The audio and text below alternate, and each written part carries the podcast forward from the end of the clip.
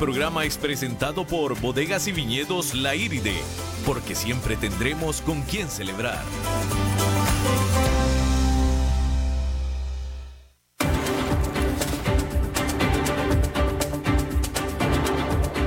Inicia a las 5 con Alberto Padilla un programa diseñado con el objetivo de llevarte diariamente un tema de actualidad, acompañado siempre de reconocidos editorialistas, de lunes a viernes a las 5 de la tarde por CRC 89.1 Radio, a las 5 con Alberto Padilla.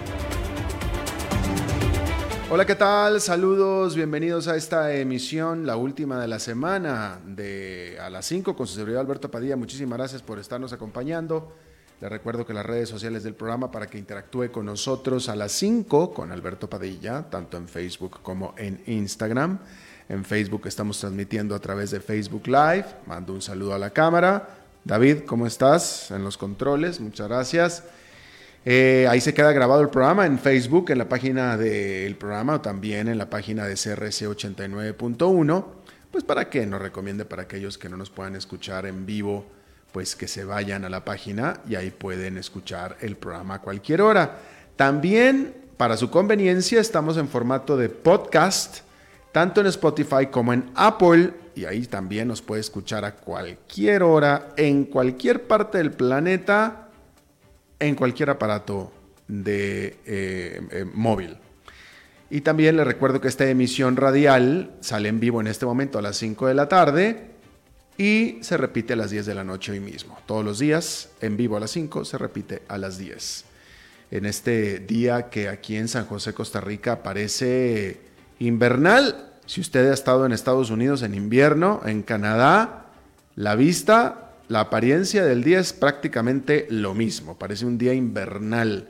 Cualquiera que se asomaría a la ventana aquí en San José diría afuera está a 7 grados bajo cero y a punto de nevar. Pero no, está fresco, supongo que para los eh, ticos lo que está pasando en este momento en San José puede definirse como frío, mm, me, parece a mí, pero sí ciertamente la vista es así como muy invernal, cerrado, con neblina toda la ciudad, etc.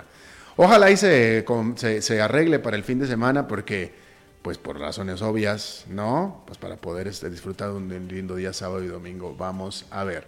Fíjese que por cierto, y esto lo he comentado mucho con los amigos del golf, en los 15 meses que llevo de vivir eh, en San José, Costa Rica, he ido a jugar golf prácticamente todos los sábados e increíblemente en absolutamente ningún sábado, ninguno, nos ha tocado lluvia. Y casi alcanzaría a decir que ni siquiera nublado. Vaya, nos ha tocado medio nublado, hay días que hay más sol que otros, o el día que hay menos sol que otros, pero nunca en estos 15 meses que yo he estado aquí, ningún sábado ha caído lluvia. No hemos dejado de jugar ni un solo sábado en la mañana. Déjeme hago la aclaración. En la mañana. Bien, vamos a empezar con el caso del juicio político a Donald Trump en Estados Unidos, donde el atole se está espesando, para, para usar un término coloquial mexicano. Eh, bueno, primero que nada, el jueves se liberó la denuncia concreta del filtrador denunciante en contra de Donald Trump. En ella se señala que abogados de la Casa Blanca se apresuraron para poner bajo llave en un sistema confidencial los archivos y notas pertenecientes a la llamada en la que el presidente Donald Trump le pide al presidente de Ucrania que investigue a su rival político electoral, Joe Biden, del Partido Demócrata. Después de eso, fue que se liberó una transcripción general de la llamada, pero solo luego de que se conoció de la existencia de la denuncia. El jefe de la inteligencia de Estados Unidos, Joseph Maguire, testificó ante el Congreso que el denunciante anónimo actuó de buena fe y que su queja es totalmente sin precedentes. Eso es por un lado. Por otro lado, también se ah, acaba de informar esta tarde que el Congreso, la Casa de Representantes y concretamente tres comités de la Casa de Representantes le enviaron un citatorio al secretario de Estado norteamericano Mike Pompeo para que entregue documentación en relación a Donald Trump y Ucrania. Que esto pudiera ser simplemente una jugada política nada más, nada más que estén molestando políticamente, ¿no? Eso es por un lado. Ahora, la gran pregunta es, una cosa parece cierta, pareciera ser que el juicio político va, sin embargo, ¿Trump se va o se queda? Esa es la otra pregunta. Son dos preguntas diferentes. Una es, ¿hay juicio político sí o no? Parece ser que sí. ¿Se va Trump o se queda? Mire, los operadores del mercado están apostando a que Donald Trump se convertirá efectivamente en el tercer presidente en la historia de Estados Unidos en recibir un juicio político. Las probabilidades de un juicio político a Trump durante su primera presidencia por parte de la Casa de Representantes subieron por arriba del 60% a principios de la semana en el mercado de predicciones conocido como Predictit. Eso viene de solo 24% de probabilidades que había apenas el 18 de septiembre cuando salieron los primeros reportes sobre esta filtración, quejándose de esta llamada del presidente Trump con un líder extranjero. Eso en cuanto al juicio político. Sin embargo, sobre las probabilidades de que Donald Trump vaya a de hecho ser removido de la Casa Blanca, especialmente con un Senado controlado por los republicanos, esas son solo del 18%, de acuerdo a los operadores de la plataforma Predictit.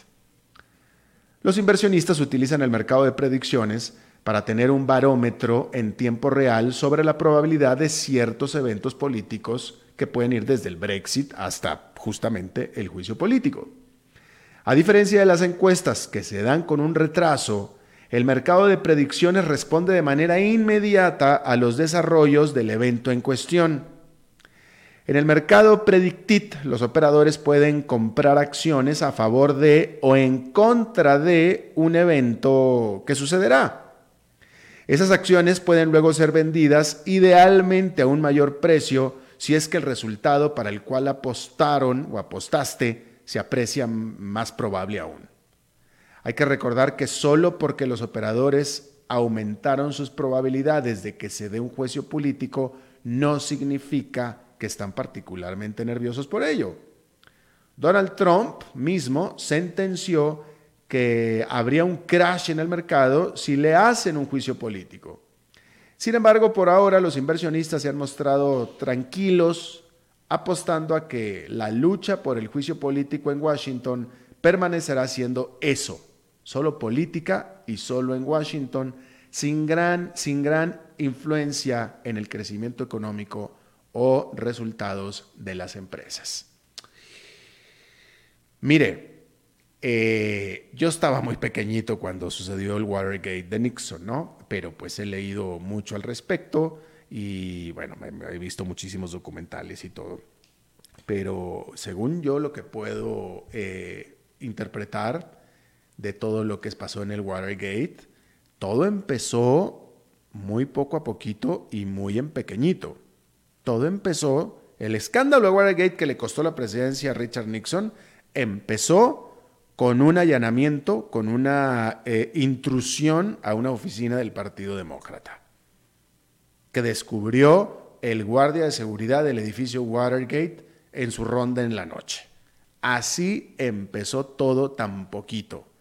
Y de ahí se fueron concatenando sucesos, concatenando investigaciones, concatenando eh, eh, testimonios, hasta que llegó directamente al presidente del país. Es decir, originalmente no se había involucrado a Richard Nixon, Richard Nixon, ¿eh? O sea, no empezó el escándalo Watergate con Richard Nixon, llegó hasta Richard Nixon. Y yo lo único, nada más estoy tratando de, hacer una comparación por no decir un paralelismo con las dos situaciones. Acá está entrando directamente el presidente por la puerta grande. Y nadie nos garantiza, nadie nos dice, aquí está lo que, está, lo que están prediciendo los eh, operadores, pero nunca se sabe, a lo mejor este asunto tiene piernas propias, ¿verdad? Vamos a ver, Vamos a ver, no sabemos qué es lo que saben los demócratas. Hasta ahora todos los... E, esto, mire, voy a tratar de hacer el punto lo más concreto eh, posible. Todo mundo está apostando, todo mundo, incluso yo, a que Donald Trump no se va. Incluso yo sostengo que permanece el gran riesgo que tanto temían los demócratas de que este juicio político incluso lo pueda fortalecer para su reelección. Yo mismo pienso lo mismo.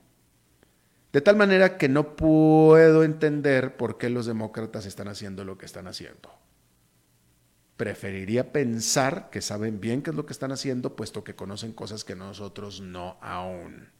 Eso es lo que yo prefiero pensar porque no pudiera de nuevo creer que Nancy Pelosi, la líder de los demócratas en la Casa de Representantes, que tanto impidió a su partido, a su propio partido demócrata, sobre todo la ala izquierda, más izquierda, el que eh, eh, promovieran un juicio político, precisamente para evitar fortalecer al, al presidente, y que con este asunto de la famosa llamada de Donald Trump con el presidente de Ucrania, ahí sí ya le cambió la opinión, simplemente por lo de la llamada.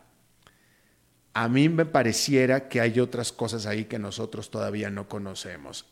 Y una pista pudiera ser lo que ahora conocemos fue la reacción de la Casa Blanca cuando se sucedió esta filtración de este denunciante anónimo de la inteligencia de Estados Unidos, que lo primero que hizo la Casa Blanca fue cerrar filas, cerrar ventanas, cerrar puertas y esconder los archivos de esa llamada. Y en lugar de pasar la grabación o la transcripción literal de la llamada, pasaron una transcripción generalizada, en base a lo que se acordaron los que, la escucharon. ¿Por qué no entregaron todo como va eh, literal? Bueno, pues es más, es más, literalmente, ¿por qué fueron a esconder las notas y los detalles? Pues la lógica diría porque hay algo que esconder, precisamente, porque eso fue lo que hicieron, ir a esconder las cosas. ¿Por qué las hicieron esconder? Pues evidentemente porque hay algo que esconder. Entonces, mucho cuidado, en el diablo, eh, en, en los detalles está el diablo, así es que vamos a ver, vamos a ver si efectivamente los demócratas están viendo más allá y más finito que lo que nosotros podemos ver hasta este momento. Ya veremos. Bueno, Completamente en otra información. En el Congo, hasta 825 mil niños podrían recibir la vacuna contra el sarampión solo en los próximos nueve días con la ayuda conjunta entre la Organización Mundial de la Salud y el gobierno congolés. Solo este año, una epidemia de la enfermedad ha cobrado la vida de 3.600 personas, casi todos niños. Esto es más de las vidas que ha cobrado el usualmente mucho más mortífero ébola. El crédito en la eurozona creció durante el mes pasado a un ritmo sorpresivamente alto, haciendo calmar los crecientes temores de una recesión en el viejo continente. El crédito empresarial subió 4,3% en agosto, comparado con el mismo mes del año anterior, con Alemania y Francia, las dos principales economías de Europa, presentando aumentos especialmente robustos. Pero también el crédito para el consumo subió respecto del año pasado. A pesar de esto, la producción manufacturera de Europa sigue en caída. Los países de Occidente apretaron un poco más la tuerca diplomática al régimen de Venezuela. La administración de Donald Trump prohibió la entrada al país de varios altos oficiales del régimen y a sus familias, que muy probablemente tenían su casa en Miami. Por su parte, la Unión Europea se espera imponga sanciones a siete altos funcionarios venezolanos. Hasta ahora el gobierno de Nicolás Maduro, considerado por muchos países como ilegítimo, no ha dado muestras claras de debilidad. Hay que decirlo porque así es. Las acciones de la publicista británica Pearson se desplomaron por 14% luego que emitiera una advertencia de caída de utilidades. El nombre de Pearson no es tan conocido como las marcas que maneja. Hasta el 2015 era la propietaria de grandes nombres como el Financial Times y The Economist, pero los vendió para concentrarse en libros de texto. Pero pues parece que la apuesta le salió mal pues los estudiantes universitarios en Estados Unidos han estado dejando de usar los libros de texto a favor de los libros electrónicos mucho más aceleradamente de lo que Pearson calculó originalmente y de ahí es de donde viene la advertencia de caída de rentabilidad y consecuente desplome de las acciones de un 14%. La más alta corte de Italia determinó que la muerte asistida, que antes era ilegal, es permitida en el caso de que la persona esté experimentando lo que llamaron sufrimiento intolerable. La decisión se dio después de que Fabiano Antoniani, un disc jockey italiano mejor conocido como DJ Favo, convaleciente en una clínica suiza, pidiera terminar con su vida. DJ Favo quedó ciego y tetrapléjico luego de un accidente automovilístico. Su caso causó revuelo nacional y trajo a la palestra el tema de la eutanasia. Vamos a hacer nuestra primera pausa y regresamos con más. A las 5 con Alberto Padilla, por CRC 89.1 Radio. Creamos valor humano. Diseñamos soluciones a la medida porque somos expertos en outsourcing de capital humano. Administramos todos los aspectos del recurso humano, desde el reclutamiento y selección de personal hasta el pago de planilla. Somos Soluciones Creativas. Más de 20 años de experiencia nos respaldan. Ingresa a solucionescreativas.mx y conoce nuestros servicios. O seguimos en Facebook como Soluciones Creativas Costa Rica. Soluciones Creativas. Creamos valor valora tu negocio. Desde Maipú, Mendoza, la tierra del olivo nos llega aceite de oliva Laur. Su delicada y elegante textura, así como su afrutado aroma vegetal, lo convierten en un aceite especial para paladares exigentes. Disponible en tres variedades: Laur Cruz de Piedra, Laur Aceite de Oliva Extra Virgen y Laur Gran Mendoza Aceite de Oliva Extra Virgen. Lo mejor de tres zonas en una sola botella. Galardonado con el Gran Prestige Gold en el Terra Olivo 2018. Aceites de oliva Laur no pueden faltar en tu mesa. De venta en todas las tiendas, don Fernando. CRC 89.1 Oyentes informados.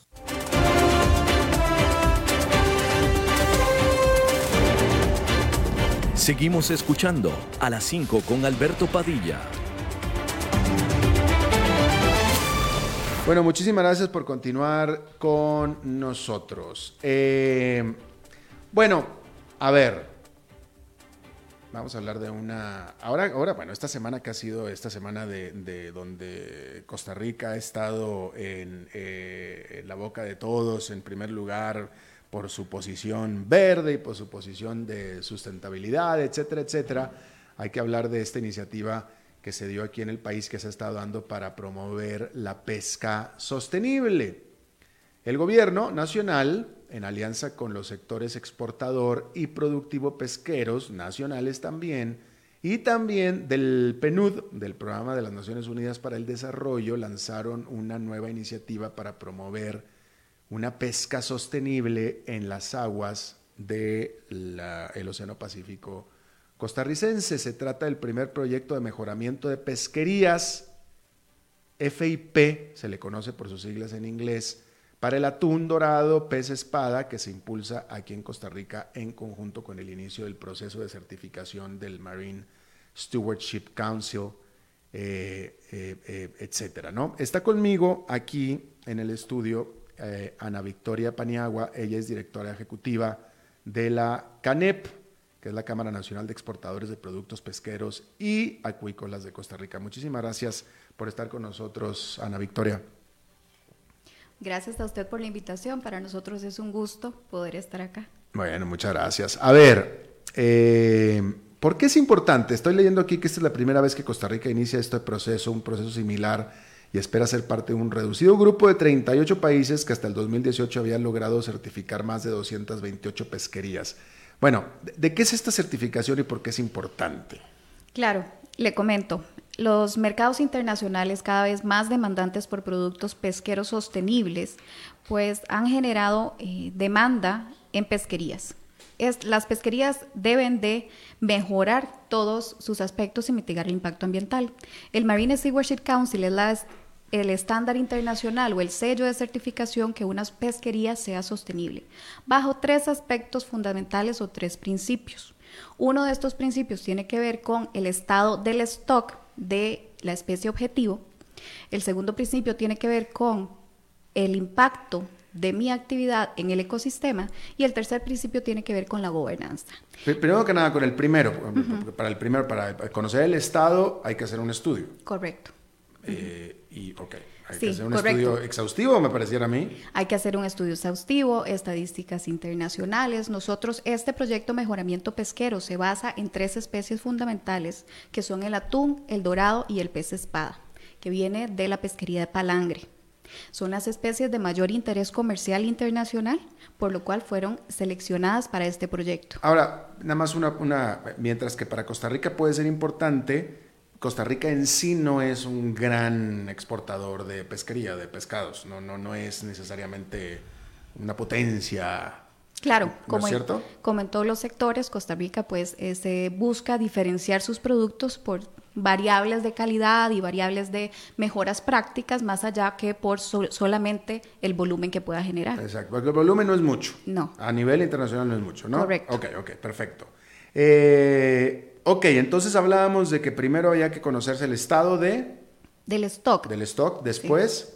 Después, el otro principio que se evalúa es eh, qué tanto impacta mi actividad al ecosistema, o sea, el estado de los demás ecosistemas, que es el del eh, ecosistema ¿La actividad per se o la manera en la que lo estoy haciendo? La actividad per se, o sea, el, arte de pesca, eh, bueno, pues ya sabemos, cada pescado que sacamos es un pescado menos del océano, ¿no? Pues sí, lo que se evalúa es que, en qué estado está el resto del ecosistema, ¿verdad? Y qué tanto yo voy a impactar ese ecosistema. Y eso se hace por medio de los datos estadísticos que se puedan generar en cada una de las especies. ¿Es nada más sobre el Pacífico? Es en el Pacífico. porque la mayoría de nuestra flota está en el Pacífico. En el Caribe nosotros no tenemos una gran flota pesquera palangrera, la tenemos en el Pacífico. ¿Por qué? Por las condiciones de, del océano mm. y porque se ha desarrollado la pesquería más en el Pacífico con una flota de 400 barcos aproximadamente, que son los que están dentro de este proyecto. ¿Qué es este asunto? Eh, eh, eh, tienes que entender que yo soy, no solamente no soy tico, sino que aparte soy como del desierto. Entonces, ¿qué es el palangre o la palangre?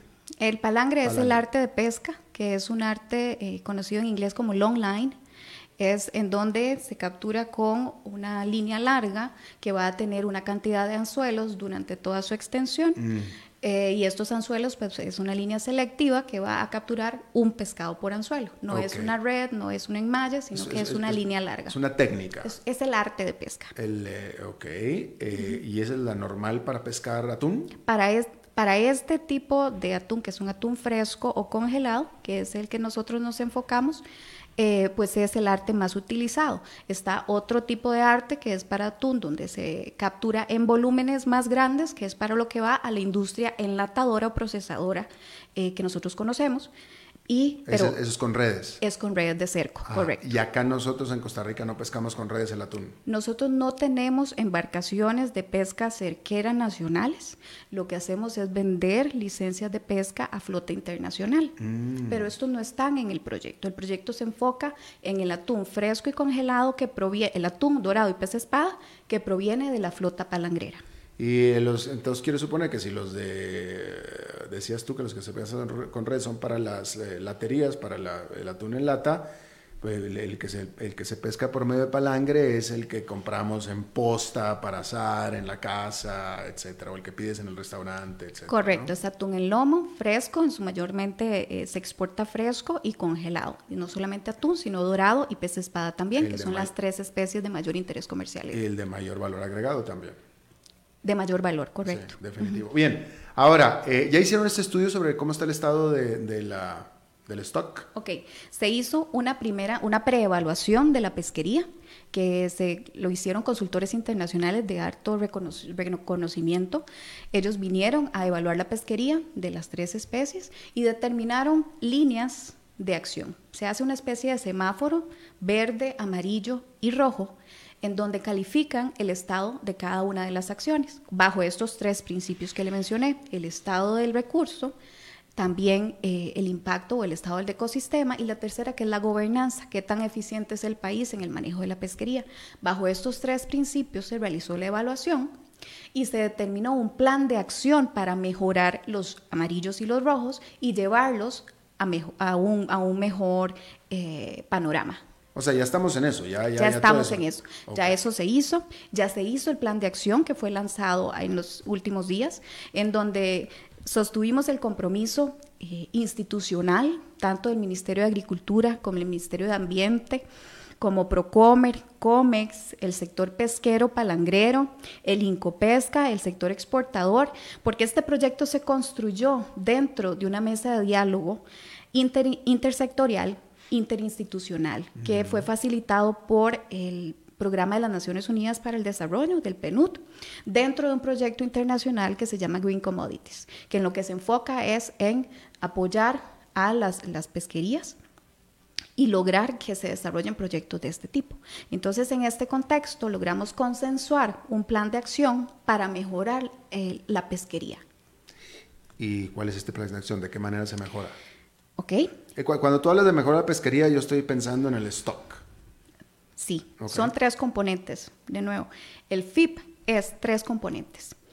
El componente del estado del stock, el impacto de la, actividad en el ecosistema y la gobernanza. Esos son los tres principios básicos de este proyecto. Entonces, se hizo un plan de acción en relación a estos tres principios. Bueno, primero que nada, ¿cómo estaba el stock? Digo, ¿por qué? Porque me, imagino que si el estudio hubiera dicho, no, pues sabes que el stock está muy bajo, no pesquen en los próximos cinco años. No necesariamente. Cuando un stock está bajo, lo que se hace son mejoras para que la actividad logre dejar el suficiente recurso en el agua para su reproducción y la actividad se enfoque con lo que está permitido dentro de los rangos correspondientes. Entonces, si yo veo que una pesquería pueda tener, en su caso, en nuestro caso, por ejemplo, la pesquería de espada y la pesquería de dorado, no tenemos datos que nos generen el estado de la pesquería per se. Entonces, ¿qué es lo que nosotros planteamos? Planteamos el desarrollo de investigación en estas especies para poder generar los datos eh, duros y poder tomar decisiones en un plan de manejo para estas dos especies. En el caso del atún, que es la especie que cuenta con mayor información, al ser un recurso que es administrado por una organización internacional como es la Comisión Interamericana del Atún Tropical, pues tenemos más datos. Entonces, ese, ese calificativo dentro del semáforo pues nos va a quedar con un color amarillo o verde. Los que quedan en rojo, pues entonces planteamos la acción de investigación sobre estos temas para lograr eh, generar los datos. Ahora, eh, no nada más se trata de un asunto de conservación o de sustentabilidad, sino que con esta certificación el propio producto se puede vender mejor en el extranjero, se hace más caro.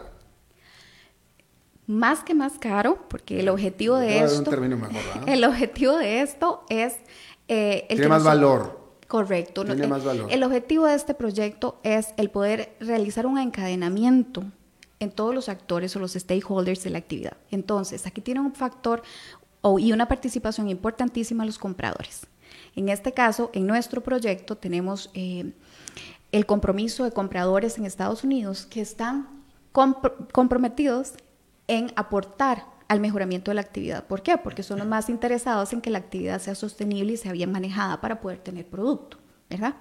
Entonces, en este sentido, nosotros, ¿qué es lo que buscamos? Diferenciarnos como país. Costa Rica ya tiene una muy buena imagen en todos sus esfuerzos de sostenibilidad, pues pescado, y mariscos también están dentro de esta línea y son esfuerzos que se hacen dentro del sector o se empujan también desde el sector privado para poder generar ese encadenamiento en todos los actores y poder beneficiar a los productores también.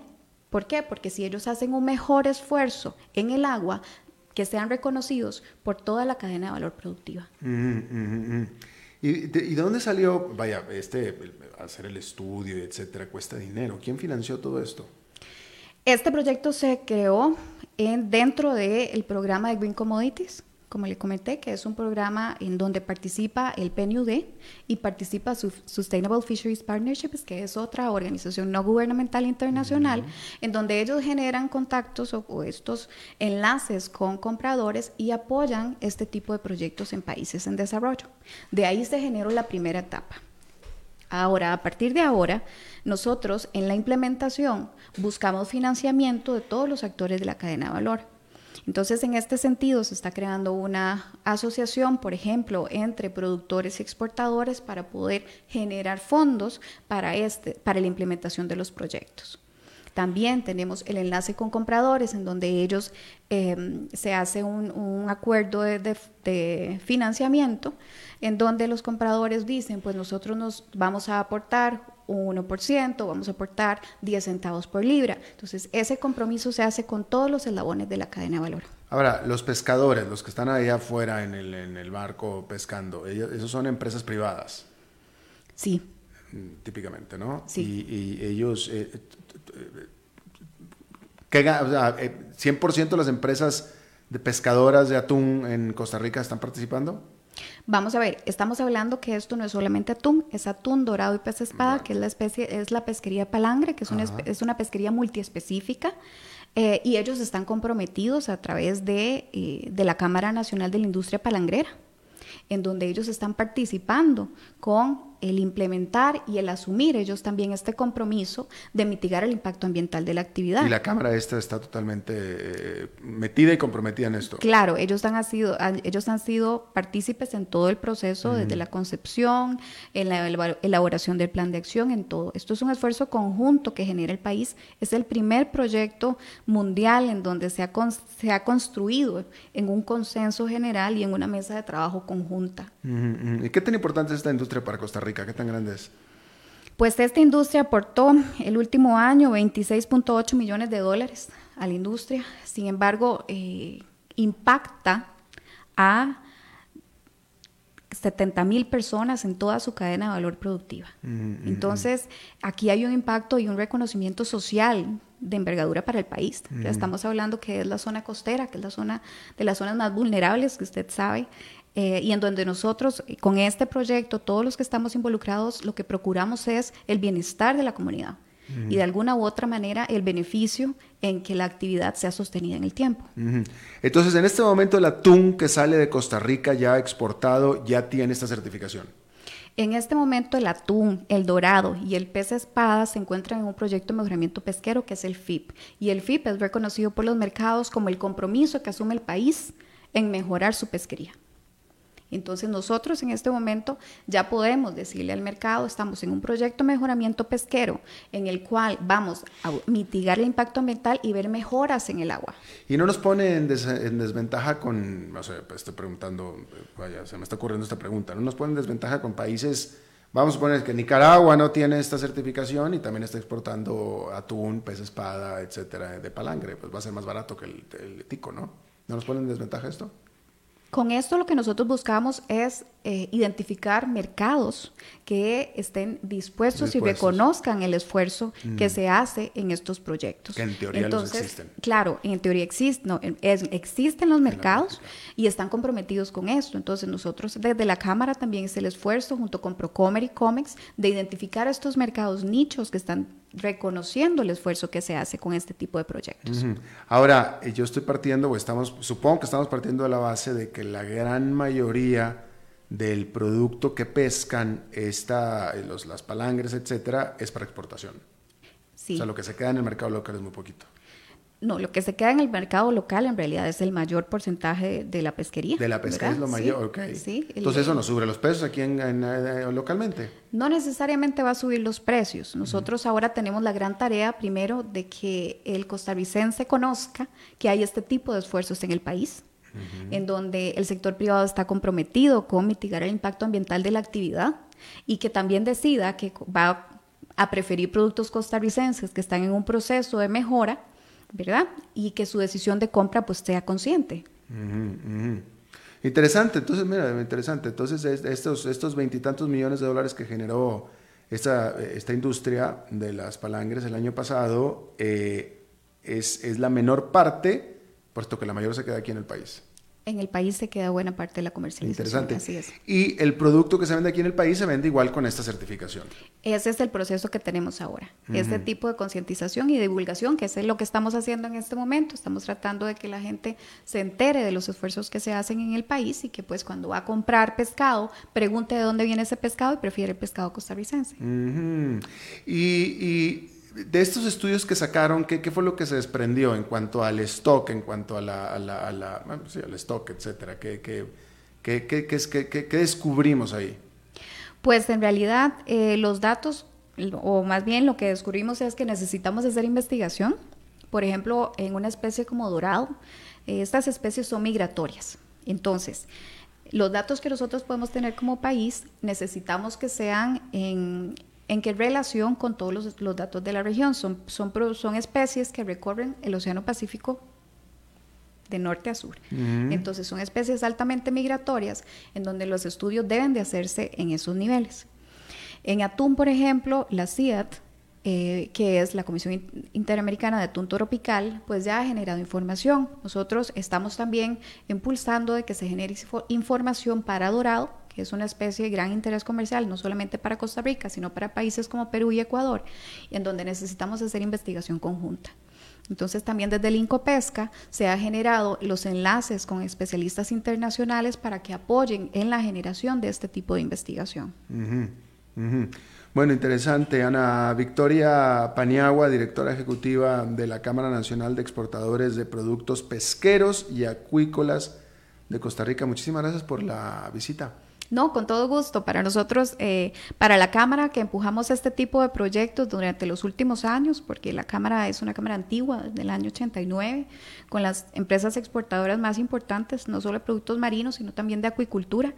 Eh, es sumamente importante que podamos exponer los esfuerzos que se hacen desde el sector privado y le agradecemos muchísimo el espacio eh, y esperemos que los costarricenses empecemos por preguntar de dónde viene nuestro producto y apoyemos al, al productor nacional. ¿Qué tan importante es la acuicultura aquí en, en, Costa Rica? Digo, con tantas cosas que tenemos. Pues la acuicultura... Yo, entiendo por acuicultura lo que es adentro, es dentro del país, no, no en la costa necesariamente, son las, las eh, granjas dentro de. ¿Estoy en lo correcto? Acuicultura, pues es el arte, ¿verdad? De producir eh, controlado eh, en ciclos. Nosotros en el país tenemos acuicultura en, aguas continentales y tenemos también maricultura, que en este momento tenemos proyectos pioneros y ejemplo a nivel mundial, como es un proyecto de producción de pargo eh, en el Pacífico de una empresa eh, pionera que es Industrias Martec. También tenemos eh, producción de tilapia, que nuestra tilapia es aproximadamente el 24% de la tilapia fresca que entra a Estados Unidos es costarricense, que es de Grupo Acuacorporación. Y también tenemos otro proyecto eh, bastante importante que es Rainbow Export y cosechas marinas que se dedican a la producción de camarón orgánico, que es un producto sumamente reconocido en los mercados europeos. Interesante, y si es orgánico también de mucho valor agregado. Bueno, pues de nuevo, Ana Victoria Paniagua, muchísimas gracias. Gracias a usted. Vamos a hacer una pausa y regresamos con Humberto Saldívar.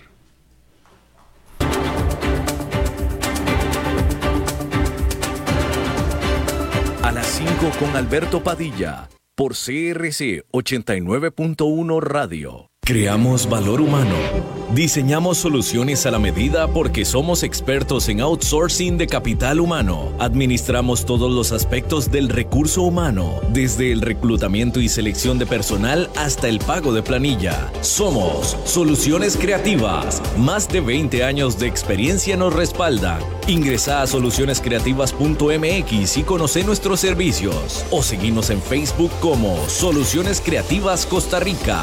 Soluciones creativas, creamos valor a tu negocio. Desde Maipú, Mendoza, la tierra del olivo nos llega aceite de oliva Laur. Su delicada y elegante textura, así como su afrutado aroma vegetal, lo convierten en un aceite especial para paladares exigentes. Disponible en tres variedades: Laur Cruz de Piedra, Laur Aceite de Oliva Extra Virgen y Laur Gran Mendoza Aceite de Oliva Extra Virgen. Lo mejor de tres zonas en una sola botella. Galardonado con el Gran Prestige Gold en el Terra Olivo 2018. Aceites de oliva Laur no pueden faltar en tu mesa. De venta en todas las tiendas, don Fernando.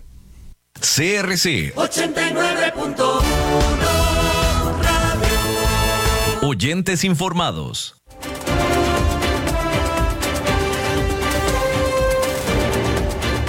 Seguimos escuchando a las 5 con Alberto Padilla.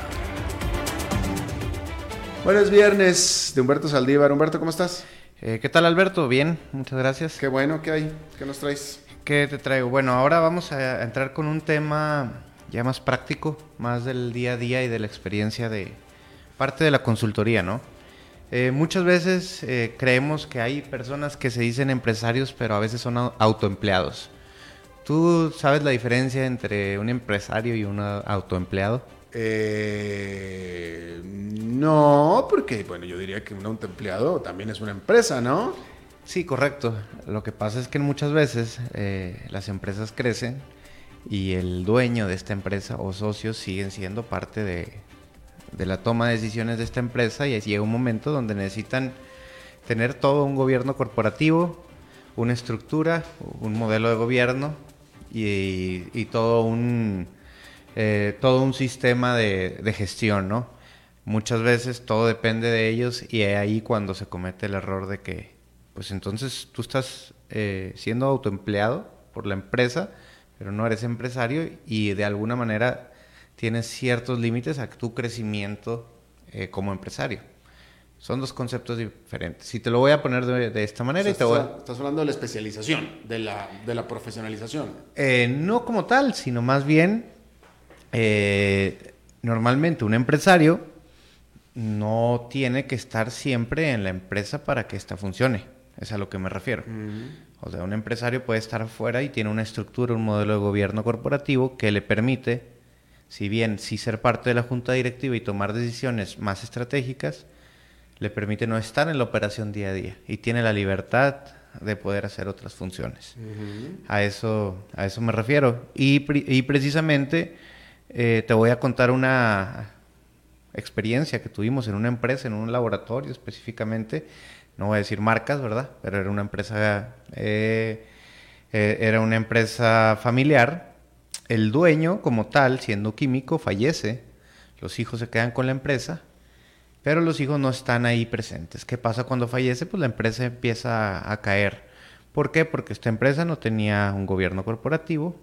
Y bueno, vámonos a la parte práctica, ¿no? Llegamos eh, a esta empresa, evaluamos principalmente las líneas de producción como tal, la planeación de la producción, las ventas, la eficiencia, el inventario y pues te das cuenta que ya empresas, y estoy hablando de una empresa ya no tan pequeña, ¿verdad? Ya estoy hablando de toda una industria farmacéutica de, un país, este, que... Un, líder, un líder del mercado. Sí, un líder de mercado que tenía como tal un inventario de insumos para 500 años, un ejemplo. O sea, en base a su producción diaria. ¿Literal? Literal. ¿500 años? ¿5 siglos? tenía, tenía inventario para 500 años. ¿Por qué? Pues porque prácticamente las compras se hacían a dedazo en el momento que, que, que se decía el dueño, pero no había una planificación, pero, pero y luego eh, tampoco había una planificación en base. Obviamente que si tienes el inventario para 500 años, tienes un gran problema. No, definitivamente. Nadie necesita un inventario de 500 años. No, y aparte, o sea, eso significa que no estás vendiendo ese producto y ni siquiera deberías de tenerlo en la planeación de la producción. Porque si tienes No lo estás vendiendo y lo sigues comprando o produciendo. Y, y, el otro problema es que tienes tu stock o tus eh, eh, bodegas o centros de distribuciones saturados con productos que nunca se te van a terminar. Y estás ocupando espacio que necesitas para otros insumos y aparte te está teniendo un costo financiero infinito. Bueno, ese fue uno de, las, de los diagnósticos más importantes, pero te ibas al otro lado y tampoco tenían toda una estructura corporativa y un gobierno que les permitiera eh, tener este tipo de conocimientos y gerencias independientes de cadena de suministro, el otro área pues sí tenían la parte de comercial, pero también veías un tema bien, bien atractivo que a mí se me hizo en ese proyecto, que fue, eh, tenían, por ejemplo, visitadores médicos muy experimentados, casi doctores, etcétera, pero no eran eficientes en la venta. O sea, tenían doctores, pero no eran vendedores, ¿no? Por un lado. Eh, en su momento... No eran efectivos, cuando menos. No eran efectivos, o sea, sí estaban haciendo la parte de las visitas, sí conocían el producto, excelente, más que cualquier otro vendedor, porque pues su, su profesión era ser médico y conocían de las de los productos químicos como tal, pero no, eh, no eran eficientes. Después eh, llega la parte del el gobierno corporativo y, y bueno, no, no, no existía completamente. Total, llegamos, lo que hacemos en su momento, cuando yo era consultor, evaluabas la empresa de, todos los, eh, de todas las áreas y definías un plan, ¿no? Al final, eh, propusimos cerrar ciertas, ciertas líneas de producción, eh, aprovechar las que sí eran productivas y que la distribución, que aprovecharan la marca como tal, como tú comentaste, pero que importaran el producto, lo que necesitaran, lo que no necesitan para que quiero tener insumo. Sí, a lo mejor quiero tener uno de ese producto porque es parte de mi marca, pero no porque no quiero tener 500 años de inventario de algo que nunca se va a vender al ritmo que yo quiero, ¿no? Por otro lado, eh, se les propuso hacer toda una reestructura en el área comercial para tener vendedores con un perfil, eh, digamos que atractivo eh, en el aspecto de que se supieran hacer el approach. Resulta que pasó de, de tener no sé si tú sepas, pero los visitadores llegan con el médico y se esperan ahí hasta que los atienda. Bueno, de ser atendidos después de 40 minutos, eh, estas nuevas personas y esta estructura, si bien se les tuvo que capacitar de manera muy eficiente, tardaban en una espera una consulta, que eran 20 minutos, si no los tenían ahí esperando los 40, una hora, y pues las visitas aumentaron en un 100%. ¿Y cómo lo lograron, Humberto? No, fíjate, te estás riendo porque, pero, pero es que me parece muy interesante. Mira, no, no, no lo, no lo, no, no, eh, no quiero que, o sea, no lo estoy diciendo con sorna, sino que la solución, primero que nada fue práctica y segundo que nada fue creativa. Correcto. Y es la realidad de las cosas. Este, eh, pudiéramos pensar que tal vez, que a lo mejor, bueno, qué lástima que sea así, pero el punto es que fue práctica, la solución fue práctica y fue creativa y funcionó. Y todo el mundo contento. Así es que te, presionaría para que dijeras con sus letras cuál fue la solución, porque es interesante y es la realidad de nuestros Bueno, sí, uno tiene que ser práctico y lo que es es, ¿no? Aunque se escuche un poco discriminatorio a veces, pero bueno. Pudiera, es que no, es que, bueno, vaya, te, digo, es una lástima que así sea, pero el punto es que así es y funciona. Y todo el mundo estaba contento, los vendedores y todo el mundo. Bueno, resulta que se reclutó personal, tanto hombres como mujeres, con buena apariencia eh, física y, y una personalidad atractiva. ¿Hombres también? Sí, también. Ah, eso no me dicho, sí, sí, sí, ¿Qué más? Eh, la mayoría mujeres, obviamente, o sea, el 90%, pero hombres también. Con una eh, presencia atractiva, dijiste. Sí, sí, sí, pues. O sea, eh, bien buenas no. Pues, era la idea. Dilo como es viernes en la noche, hombre. la idea era, sí, pero formales. O sea, no, no llegar a lo corriente, más bien era, era una formalidad, guapas, buen cuerpo con presencia, inteligentes, se les tuvo que capacitar, tenían que conocer de químicos específica. Esa parte es importante. Si no hubieran sido inteligentes y si no hubieran sabido lo que estaban haciendo, no lo hubieran podido hacer. Claro, porque, porque tienes que saber todos los componentes y vender de manera eficiente. ¿no? No, se trata nada más de ir a visitar porque estás, tienes tu cara bonita. Pero sí, se aumentó el 100% las visitas a nivel comercial. Y, eh, y, bueno, interesante porque como decías tú, que a lo mejor se perdió en, en, el, en el asunto, pero por primera vez los doctores, que eran los clientes, estaban dispuestos a abrirle la puerta a, los nuevos, a las nuevas vendedoras y comprar el producto. Más rápido, o sea, no era que no se los abrieran, sí los atendían, pero de repente te tarda, se tardaban 40, una hora y, en este momento casualmente 20 minutos de espera, ¿no? Y eso estás hablando de una eficiencia de un 100%. y, y, el tiempo de la visita se, se, se, duplicó, ¿no? Literal, se duplicó eh, la eficiencia. Y por otro lado, bueno, eh, en algún momento la, dueña que se quedó con él, una, bueno, la que se quedó con la operación porque eran hermanos, nos preguntó, bueno, ¿y cuál es, digamos que la fortaleza de esta empresa? Y nosotros como consultores le dimos nuestra observación de que era la marca.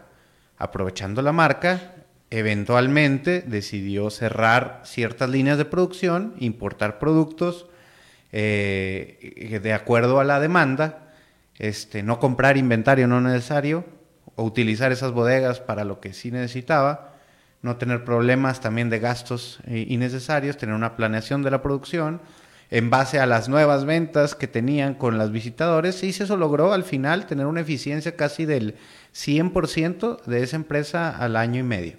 Es decir, una EBITDA de X eh, para, para llegar a una EBITDA de 2X, ¿no? Este, lo cual, eh, pues es algo como consultor bastante atractivo y es parte de lo que, de la pasión que hace uno cuando llega a una empresa y, y, generas un beneficio eh, cuantitativo directo, ¿no? Y bueno, sí, una de las estrategias, o se oiga como se oiga, fue la parte comercial, ¿no? Bueno, así es, pues es que así es.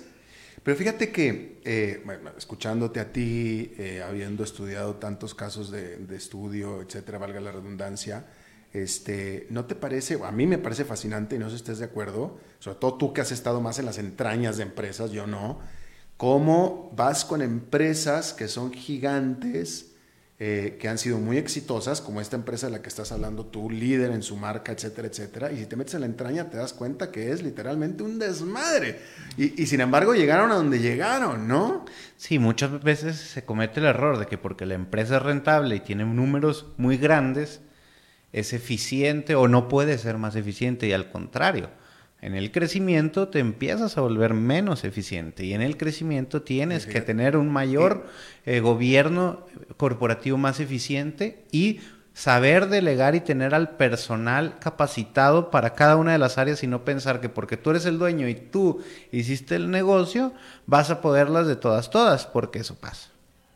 Y sin embargo pudiste hacer mucho. O sea, con todas las falencias y con todo y todo, y sin embargo estás donde estás. Estoy hablando de los dueños. Me acuerdo mucho del caso de, un caso muy, otro caso, ¿no? De, de don Roberto González Barrera, alias el Maseco. Sí, que claro. En paz, que en paz descanse, ¿no? Del, del grupo, de Gruma, Grupo Maseca eh, Iba Norte, ¿no? Creo Iba que también. Norte, bueno, este, en digo, México. Y él, él, él, él creó todo, él nació pobre, él creó, de, de, de, con un solo molino, creó lo que después fue Maseca y Gruma. Y cuando él fallece, él deja un gigante, el grupo, grupo Maseca, el Gruma, que era un gigante con todas las utilidades del mundo, etcétera, etcétera, y todo. Y desde que murió, que ya van a ser, no sé, yo creo que unos 10 años aproximadamente, este, o más, ¿no? De hecho, ya, ya, hace más de 10 años, pero desde que murió y lo tomaron, ¿quién lo tomó? La empresa se ha crecido mucho más y la, los números y la acción ha explotado y todo, porque resulta que después de todo, don Roberto no la manejaba tan eficiente como el potencial que tenía. Sí, correcto. Al final él fue el, digamos que hizo un startup, la hizo, hizo crecer, se desarrolló, pero llegó un momento donde tienes que tener tienes que salirte, tienes que aprender a decir, bueno, a partir de hoy yo me voy a convertir en parte del consejo, de la junta directiva, pero no voy a ser parte de la operación porque no voy a ser eficiente. Y eso es un error que hacen muchos socios Muchísimos. que se quedan ahí creyendo que porque ellos empezaron el, la empresa, van a seguir y más bien son un obstáculo para la misma empresa. ¿Qué te parece si hablamos de eso el próximo viernes? Claro, por pues supuesto. Gracias. Tema. Bueno, eh, gracias Humberto. Gracias a ti, Alberto. Bueno, eso es todo lo que tenemos por esta emisión de A las 5 con Señor Alberto Padilla. La buena noticia es que a partir de este momento comienza oficialmente el fin de semana. Espero que... ¿Seguía lloviendo cuando entraste? Sí, uh, todavía está lloviendo. Esperemos que se mejore el asunto, porque si no, pues qué onda, ¿no? Este... Bueno, pues eso, eso, que tenga buen fin de semana, al margen de lo que sea. Ojalá y sea con buen clima. Que tenga usted buen fin de semana. Pásela bien. Nos reencontramos el lunes a las 5 de la tarde. Que la pase bien. Este programa fue presentado por Bodegas y Viñedos La Iride, porque siempre tendremos con quién celebrar.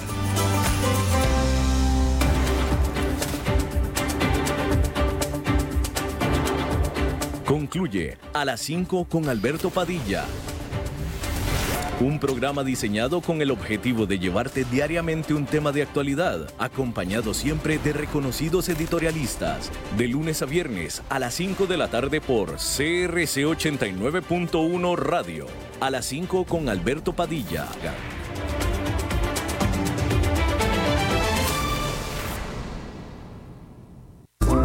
Nuestra familia Tropical Cero crece con tres nuevos integrantes: Tropical Té Blanco, Té de Melocotón y Té Verde Manzana. En su presentación, cero calorías. A tus sabores favoritos, su vale cero. Somos UTN. Programa radiofónico oficial de la Universidad Técnica Nacional. El programa tiene varias secciones donde se da a conocer a la comunidad universitaria y nacional los principales acontecimientos, logros y proyectos de todas las sedes universitarias en el país. Y recuerden que juntos somos UTN. Los sábados de 1 a 2 de la tarde, aquí en CRC 89.1 Radio. Somos UTN.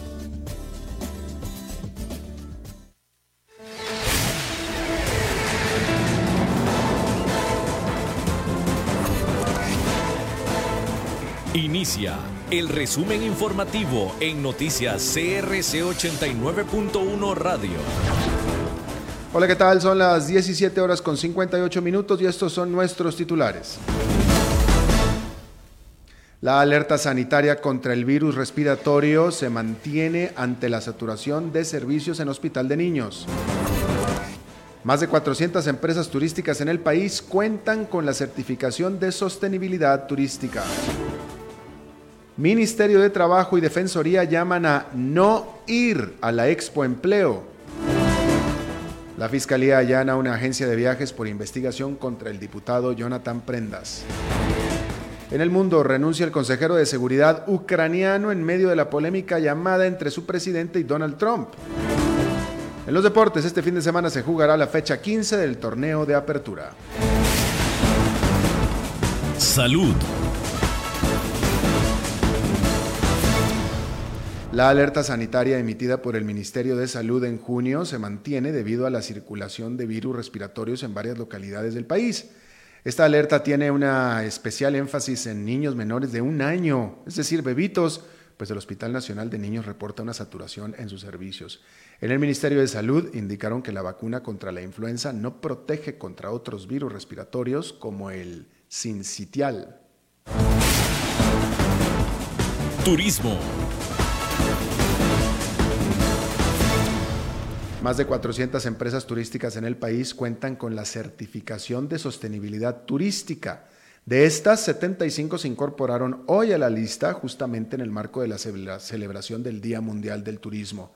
Para obtener la certificación deben cumplir con, el con los requisitos técnicos, económicos, legales también, señalados en el reglamento del estándar, así como solicitar el proceso de forma voluntaria. Según la ministra María Amalia Revelo, las empresas que cuentan con esta certificación promueven la conciencia ecológica y ambiental, el aprendizaje sobre acciones de sostenibilidad y la participación en las comunidades. Empleo. El Ministerio del Trabajo y la Defensoría de los Habitantes hacen un llamado a no asistir al Expo Empleo 2019 porque se está cobrando 1.500 colones por persona para hacer el ingreso. Tanto el ministro del Trabajo, Steven Núñez, como la defensora Catalina Crespo calificaron la acción como inmoral y señalaron que es una burla para los desempleados que tienen necesidad. Crespo manifestó que las ferias de empleo deberían ser gratuitas en momentos como este. Judiciales. La Fiscalía General allanó una agencia de viajes en Moravia como parte de una investigación que se sigue contra el diputado independiente Jonathan Prendas por el aparente delito de enriquecimiento ilícito. Las acciones son dirigidas por la fiscal general Emilia Navas por tratarse de una investigación contra un funcionario de uno de los supremos poderes y que, y que cuenta con inmunidad. En marzo anterior, el diario digital CR Hoy reveló que el legislador participó en febrero del Congreso de Tecnología Móvil World Congress en Barcelona, luego de que la empresa eGlobal Systems, visión de desarrollo urbano, lo invitara y le pagara los gastos. Esta empresa es dirigida por un hombre de apellido Mora.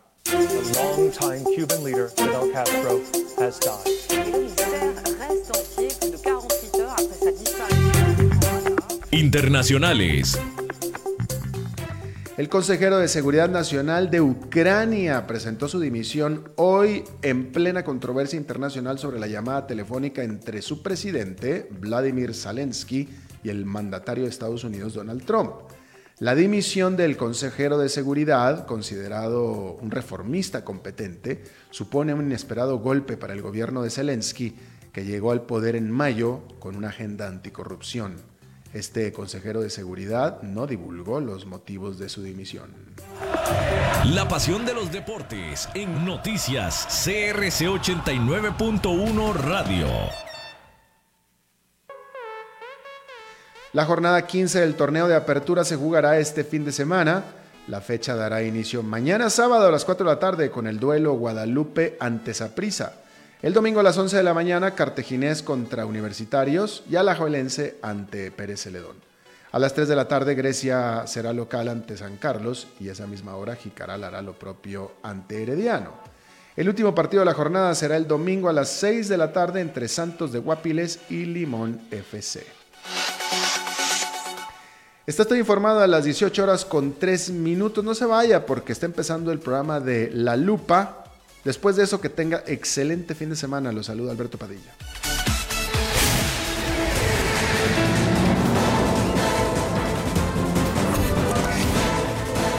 Este fue el resumen informativo de Noticias CRC 89.1 Radio.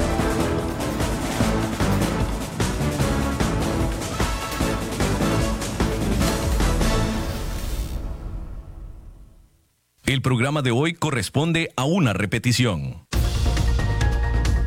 Inicia La Lupa, el programa que muestra los